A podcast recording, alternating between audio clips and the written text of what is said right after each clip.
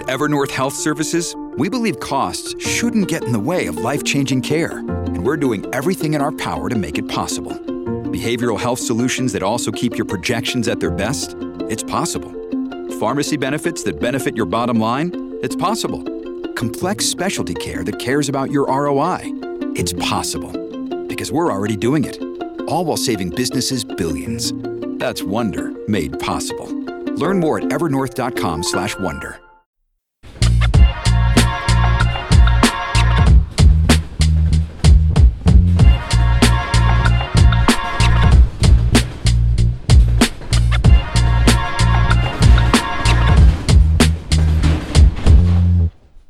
Hello, welcome to PSR, People Speaking Rail. I'm one of your hosts, Mike Baudendistel, head of intermodal solutions here at FreightWaves, joined by Joanna Marsh, who does editorial writing on the rail industry. And Joanna, you just published an article on uh, the topic of the day, or topic of the hour, maybe, is uh, the Surface Transportation Board issued a pr- notice of proposed rulemaking. Um, there it is. That's a good picture, too, um, that we got from Jim Allen some nice looking box cars in front of a mesa in maybe New Mexico or Arizona.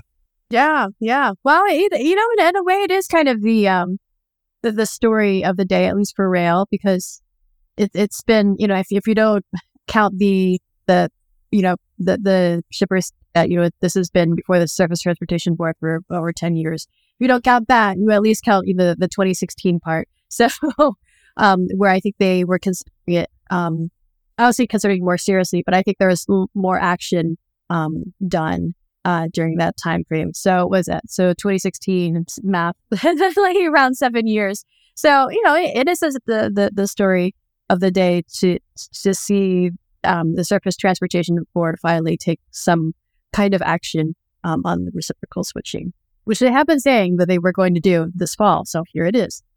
Yeah, which is why there wasn't much reaction um, to the stock prices. I mean, at, at first I was thinking this was kind of a negative for the railroads, maybe a positive for the shippers. And kind of the more I read about it um, and then sort of went through as much of the source material as I could, kind of came to the opposite conclusion that maybe this is, is, is a good thing for the railroads. And we'll get into that today. It'll be a topic of our show. But um, for those not familiar with reciprocal switching, how would you describe that to a lay person? Like, assume you know nothing about railroads. How would you describe it to that person? Yeah, yeah. So let's see if I can do. let's see if I can do it. I, I to this day I still kind of struggle with it a little bit. Um, I shouldn't be saying that on uh, live, but here we are. Um, let's see, reciprocal switching. So you have um, uh, a shipper using one uh, class one uh, rail carrier, um, and essentially, they would like to uh, continue that shipment on um, using the network of another class one railroad carrier.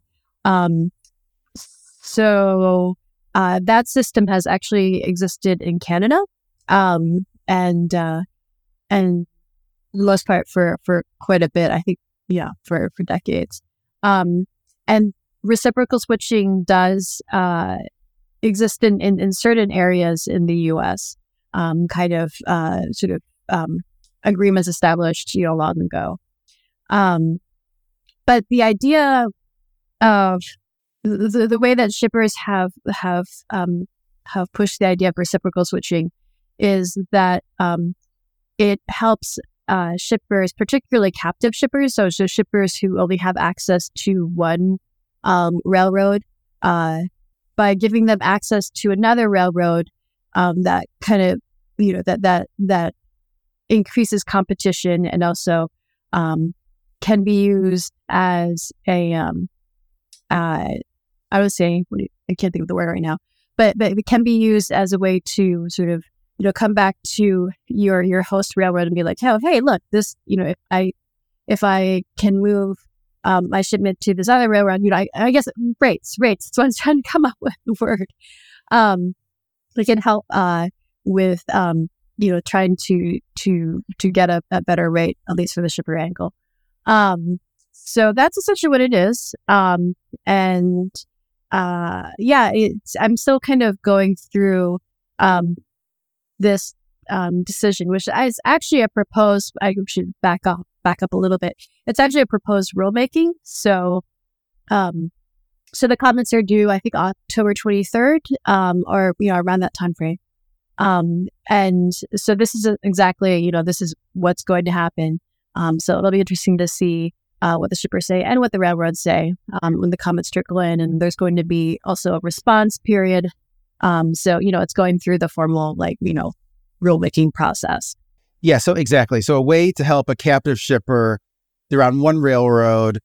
This one railroad wouldn't be the only game in town if only the second railroad could use that line to take that that shipment over that line. So reciprocal switching and a few things stand out to me about this notice of proposed rulemaking. One of them was it was a unanimous decision by all five STB board members, including the two Republicans. Um, and then uh, the other thing that really stands out is that this is driven by service failures. And this is kind of like, it's kind of a good news, bad news thing for the, the railroads. I mean, the, the shippers would have preferred reciprocal switching to be possible or, or mandated, even in cases where there was not a service failure. Uh, but in this case, it's, it's going to be triggered. It has to be sort of triggered by not meeting serv- certain service thresholds. And uh, the Surface Transportation Board tried to address the issue of you know having standardized you know data sort of across the railroad, sort of using all the same metrics. Uh, so one railroad's not reporting in one manner, different railroads reporting in a different manner. So it's kind of apples to apples. Have a grid that's from that document um, from the, the Surface Transportation Board that uh, goes through this. So so so basically, in order for a particular shipment to be a candidate for the Surface Transportation Board to order reciprocal switching, one of the three criteria has to be met on the left column. Either there's a service reliability issue, a service consistency issue, or the industry spot and pull um, issue. And so this, this service reliability is sort of the first um, sort of benchmark. They're saying it needs to be 60% um, you know, on time near this estimated ETA. They, they talked about having that maybe that 60% becomes 70% over, over, time, but at least sort of 60% um, to, to sort of start with. And then the consistency, you know, has to do with, you know, not just are you, you know, not on time 60% of the time is, are there times where you're way, t- times when you're way late, more than 20 or 25%, you know, measured over a 12 week you know, period. What I liked about that service consistency uh, component is that they're comparing it to the year ago period. Um, so there's not a lot of ability to sort of game the system, uh, you know, which is what I wonder about with this, that, that first criteria, that O ETA, the, the sort of estimated, um, the original, uh, estimated time of arrival. Uh, I just wonder if they sort of sand this possibility exists for railroads to sandbag that and maybe yeah, add in some extra cushion into their ETA in order to you know be, be more reliable. And then that third segment is something that industry has complained about for a long time. That on the shipper side is industry spot and pull, and that has to do with first mile and last mile.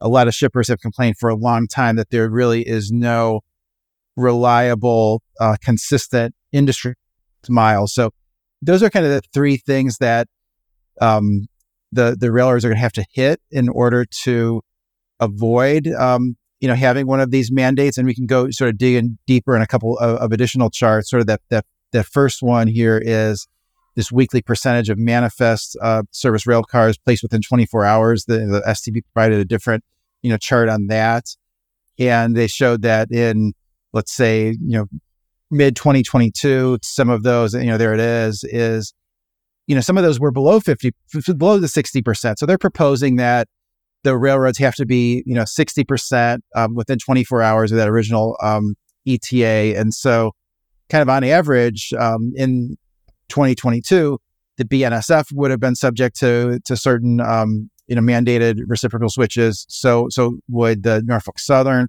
whereas CSX's on time originations for the most part, sort of system wide. You know, the service was good enough to avoid those uh, the, those metrics. You know, all those targets are above that th- those bogeys. So as long as those, you know, STB would say, well, as long as you're you're meeting those uh, targets, which um, seem to be reasonable, you know, you avoid the, the, the mandated reciprocal switch. And then if you, you know, switch over to this next chart, goes to that third criteria, the industry spot and pull.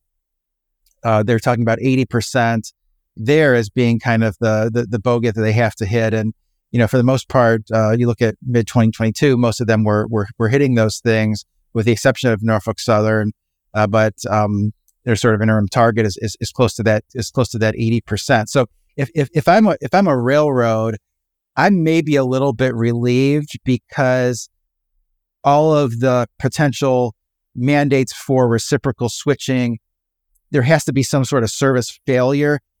What can take place is simply that the shippers are, are upset about the pricing of the freight service. That let's say you're a captive shipper and the railroad takes up the rates six or seven percent this year on top of six or seven percent the last year, and then you know do that year after year, and pretty soon the rates are at a tremendously high level. You know that would be something that's more just economic competition, but that's not being addressed here, and, and that's something that was was left with the the old um, with, with the old uh, proposed rules. So for me, I'm, if I'm a railroad, I'm, I'm sort of breathing a sigh of, of, of relief. Would you agree with that? Another day is here, and you're ready for it. What to wear? Check. Breakfast, lunch, and dinner? Check. Planning for what's next and how to save for it? That's where Bank of America can help. For your financial to-dos, Bank of America has experts ready to help get you closer to your goals. Get started at one of our local financial centers or 24-7 in our mobile banking app. Find a location near you at bankofamerica.com slash talk to us. What would you like the power to do? Mobile banking requires downloading the app and is only available for select devices. Message and data rates may apply. Bank of America and a member FDIC. Look, Bumble knows you're exhausted by dating. All the must not take yourself too seriously and 6-1 since that matters. And what do I even say other than hey? well, that's why they're introducing an all new Bumble with exciting features to make compatibility easier, starting the chat better, and dating safer. They've changed, so you don't have to. Download the new Bumble now. Yeah, I mean, it was it was interesting, um, you know, the Association of American Railroads um, comment because it wasn't, um, and of course this is just inferring, so, um, but it, it didn't necessarily come out and and you know come right out and and, and pan um, the proposed rule. It actually was kind of like, well, let's uh, take a look at this and we'll see. Um, and then of course you you have the, the the second paragraph, which is kind of like, well, you know, this is what you know, kind of uh, the, the stance that you would think you, that the industry would take in terms of, um, you know, the proposed rule needs to have uh, data to back it up, essentially. So, um, so yeah, it, it wasn't as negative. At least my perception of it wasn't as negative of a response um, as it could have been. And and like you, I was actually um, interested in in the, the shipper responses so far. Um, I haven't you know, I've, I've heard from two shippers. I haven't, um, um, you know, I'm still, uh, need to check out, you know, the thoughts of some more people, but, um, but yeah, just the, you know, what one shipper had mentioned, you know, how it was interesting how, um, there is that, uh, you know, you've, you've had all these service issues before the board. And so this, this proposed rulemaking, um, you know, is a way to address those service issues. And and he thought I was actually kind of neat because, you know, it, it, it doesn't it doesn't make two you know distinct room. You know, you have your it it, it sort of combines the ongoing you know problem um, with you know the, this question of. So, um, yeah, yeah, uh, yeah. It seems to me like it depends on what the shipper's biggest concerns are. And mm-hmm. if it's a shipper, like you had that quote, I think it was your article, I did read a few others too, um, by Herman Haksteen, who is uh, runs the, the Food and Beverage uh, Association uh, on behalf of, of, of shippers. And that's an industry vertical that's a little bit more concerned with service. Those products have to be on shelves. And you know, he came out positively on the proposed notice of proposed rulemaking because it does address these service issues. Whereas there was another uh, quote from the American Chemistry Council, and they seemed pretty disappointed that they abandoned uh, the original sort of um, you know proposed rulemaking where they would it would it would be broader than that. and that it would it, it would be designed to enhance competition. And so, if I'm in those the, the members of the chemistry council, I mean, in many cases, there's no modal alternative. It has to go on the on, on the railroad. If, if there's a situation where they just think the prices are too high, the rates are too high, they can't, you know, ask for solicitation of uh, reciprocal switch from another railroad just on the basis of the rates being too high. There has to first be a service failure, and so in sort of thinking about this kind of game theory is that the railroads in those cases, they know that that's kind of a, a captive shipper. They're going to make sure that they're just above those thresholds, and and and so those cases won't be considered. So it, it seems kind of um, you know mixed on the shipper side, you know, so far. yeah, yeah, um, yeah. I'm kind of hoping to do a, a follow up on it to you know just to to, to gauge um, probably you know get get some thoughts, some more thoughts from American Chemistry Council um, on that. So uh, we'll see how that goes, and we'll see you know what other people, uh, you know, as even the railroads, as as um, you know, as people have more of an opportunity to sort of let the um, let things sink in and you know see what it means for their for their customer membership. Um, so um, let's see, between now and how was it, October 23rd. So got a good, uh, little over a month. yeah. So they have a little over a month to submit these, um, comments. There will be a lot of comments. I can surmise what the railroads are going to say. I mean, in addition to what Ian Jeffries has, has, has already said, is they're likely to say, well, you know, if you have to, you know, basically allow another railroad to use your track, is that reduces the incentive to invest in your own network and and to provide that you know that capital because essentially I mean the, the the track is the you know and ma- maintenance of way is essentially the biggest uh, capital expenditure that the railroads have. It's even more so than than the equipment, and there's less incentive to do that and you really maintain that that equipment, invest in it, you know, double track, ex, you know, do extended passing sidings, all those investments. If ultimately you're just going to have to share this with another railroad, I think they'll make that point. I think they'll also really drill down into this efficiency question where the railroads um, networks are are so precise that all of a sudden, if another railroad has to go on, let's say railroad B has to go on railroad A's network because of a of a mandate, that really throws a wrench into the efficiency of railroad A, uh, and and all of a sudden, then other shippers on the original railroad are getting worse service because there's congestion that's going to be caused by the mandated reciprocal switch. So I think they'll really come come hard on sort of the efficiency angle, and I think they'll also um, discuss that there are certain things that are outside of the railroad's um, control. Now, they're, they're STB is already included in this notice proposed rulemaking what they call affirmative defense, and so there it, it sounds as though anytime there's a unusual weather event, you know, hurricane, flood, polar vortex, uh, etc., that the railroad that that data will be excluded from what's being looked at, and that won't be counted as a service failure because it's essentially mitigating circumstances.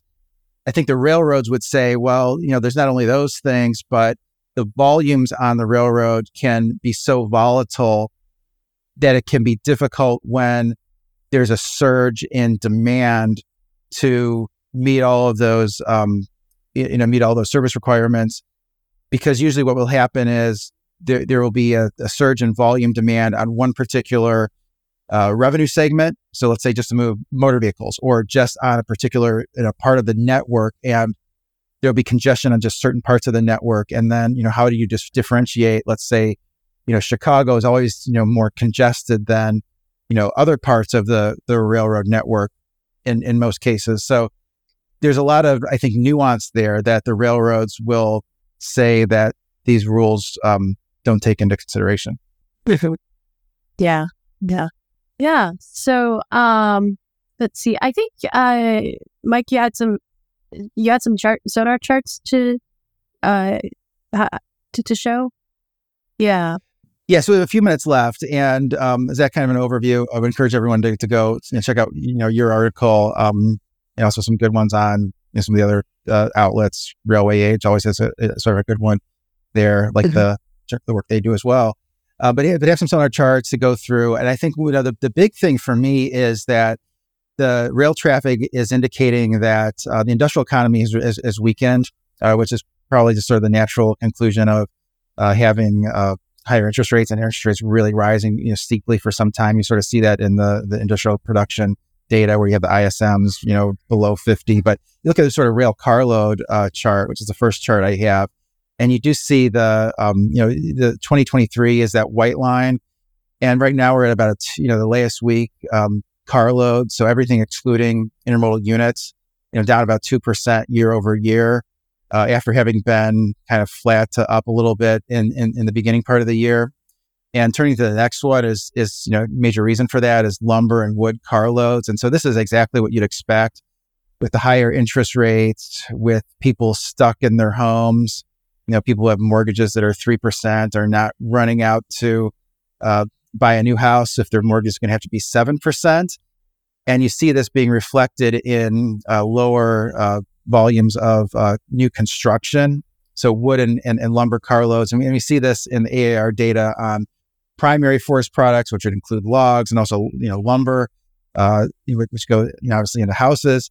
Uh, but you see that's been sort of weak all year, and and and and is you know even weaker still. So those numbers are down, you know, double digit uh, percentages uh, year over year. Um, and turning to the next uh, couple uh, sonar charts are ones that um, I think are, are important as well. You have one on intermodal rates from LA to Chicago. Yeah, this has been an interesting one. So we have in Sonar uh, intermodal rates for about 100 lanes. And, you know, th- these are intermodal spot rates, which not that much intermodal moves on the spot market. Uh, but there's still information, I think, in this, uh, in this data points and really suggests, I mean, it's been suggested in a lot of other places too, that uh, there's not going to be much of an intermodal, you know, peak season, but this is the time of the year that, you know, normally those intermodal spot rates rise and will rise as the railroads get concerned about securing capacity for the big contracted shippers.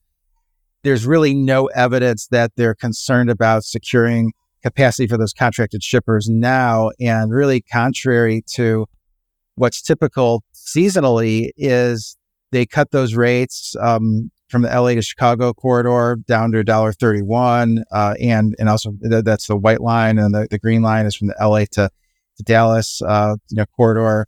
A lot of freight moves in that uh, lane down to a dollar, you know, fifty six. Uh, so, and those include uh, fuel surcharges, and that's door to door. It's also so it also includes the drayage, uh, you know, portion of, of, of, the network, and just really uh, sort of reflects that you know the, the, the truckload market is is competitive, and they're confident they're going to have enough containers for the major you know contractual shippers. I'll flip to the next sonar chart, which is another one that uh, that stands out to me. Is uh, this is one that you know Henry Byers wrote a really great article about uh, earlier in the week. I want to say it was um, maybe Monday or Tuesday of this week, uh, where he talked about how you know his expectation is that uh, spot rates in the ocean market are going to come down, and then what we're looking at here is ocean booking is an ocean booking volume index. Uh, so ocean volumes on um, that, that are booked at point of origin. So the, the biggest you know, point of origin is going to be China. And you see that those peaks right around July 31st, and they've fallen off, uh, you know, rather, you know, sharply. That index was at, was at 120, and now we're at about 80. So it, it really has come down, you know, significantly. Um, that those that's really going to hit the the volume coming into the ports of LA Long Beach. A lot of that translates, you know, very directly into the um, intermodal volume in a, a, lot of those lanes that I was just showing, the, the LA to Chicago and LA to Dallas uh, corridor. Uh, so it seems like there's going to be capacity in um, in the ocean market, you know, coming online. He, he, you know, he t- uh, Henry talks in that article also about how the ocean tender rejection rates have increased and how he thinks that's temporary, you know, as a result of those carriers um, pulling capacity out of their networks uh, by you know blank sailings and other methods. Um, you know, very interesting how he, how he came to those conclusions. But uh, you know, all of this I think sort of translates to there's uh, going to be you know, excess capacity for shippers on the on, on the ocean, and that's going to translate into excess capacity on the intermodal uh, networks and also the domestic, uh, you know, truckload uh, networks. Um, you know, even though we're seeing you know, intermo- truckload capacity come out of the marketplace, not coming out quite fast enough to at least immediately tighten up the the, the truckload market. It's going to be a period of time before uh, that is tighter. Although you know things could be very different. Um, you know, let's say middle part of uh, next year. Yeah, yeah. You know, it, it was interesting because um, uh, you know, um, Donnie Gilbert um got in touch with me last week after um I you know after I had published that that story um on on grain exports um that Q and A. And um, you know, and he had mentioned he actually I think he had a similar he had pointed me to a similar chart on intermodal rates um, as a way of showing that uh, you know the the the the, the rates have dropped um, in order sort of to encourage um, more business essentially um, which is kind of what the, the grain export, kind of how that ties the grain export article. Um, that's because, you know, the, the grain exports have, and if you actually, sorry, getting ahead of myself, the grain exports um, have uh, grain volumes, I should say, grain volumes, uh, grain carloads um, have, have actually dropped um, quite a bit year to date. Um, I don't have the figure in front of me, but you know, I was just looking at it. They, you know, they've declined by a double digit uh, percentage um, year to date. So, uh, and so you have, you know, the railroads kind of eager to, um, you know, to, to, to get more, more business. And that's kind of how you, know, you tied it with the intermodal, um, uh, you know, tried, tried to, to drum up, um, just, just more business, uh, in general with, with, with the rate. So yeah, uh, yeah. Um, and actually, you know what what you said too about the the the industrial um, outlook. Um, you know, AAR released its. I think it's it's uh, today's Thursday. Uh, yesterday they they um you know they put out sort of the, the August volumes and you know they had a quote from um their senior um economist there uh saying you know that kind of confirming what you said which is you know uh, even though you know automotive volumes have been uh, pretty strong um, this year for the class one uh, railroads in the U.S. Um, you know the, the industrial you can kind of see. I think it was a carloads carload on a monthly basis um, have uh, year to you know co- year to year comparison. Um, it's a third consecutive. So August was a third consecutive month that carloads have fallen um, year over year. So and again, pointing to the industrial um, uh, um, situation or um, the lower sort of industrial output. So. Yeah, I mean, carloads almost always go the same direction as um, industrial production. So that's that's really, I think, what you're saying. I think that's right. But uh, hope everyone uh, found that helpful. If anyone has any feedback, uh, always can email us. Um, but hope that's all we have for today. Hope everyone has a great day.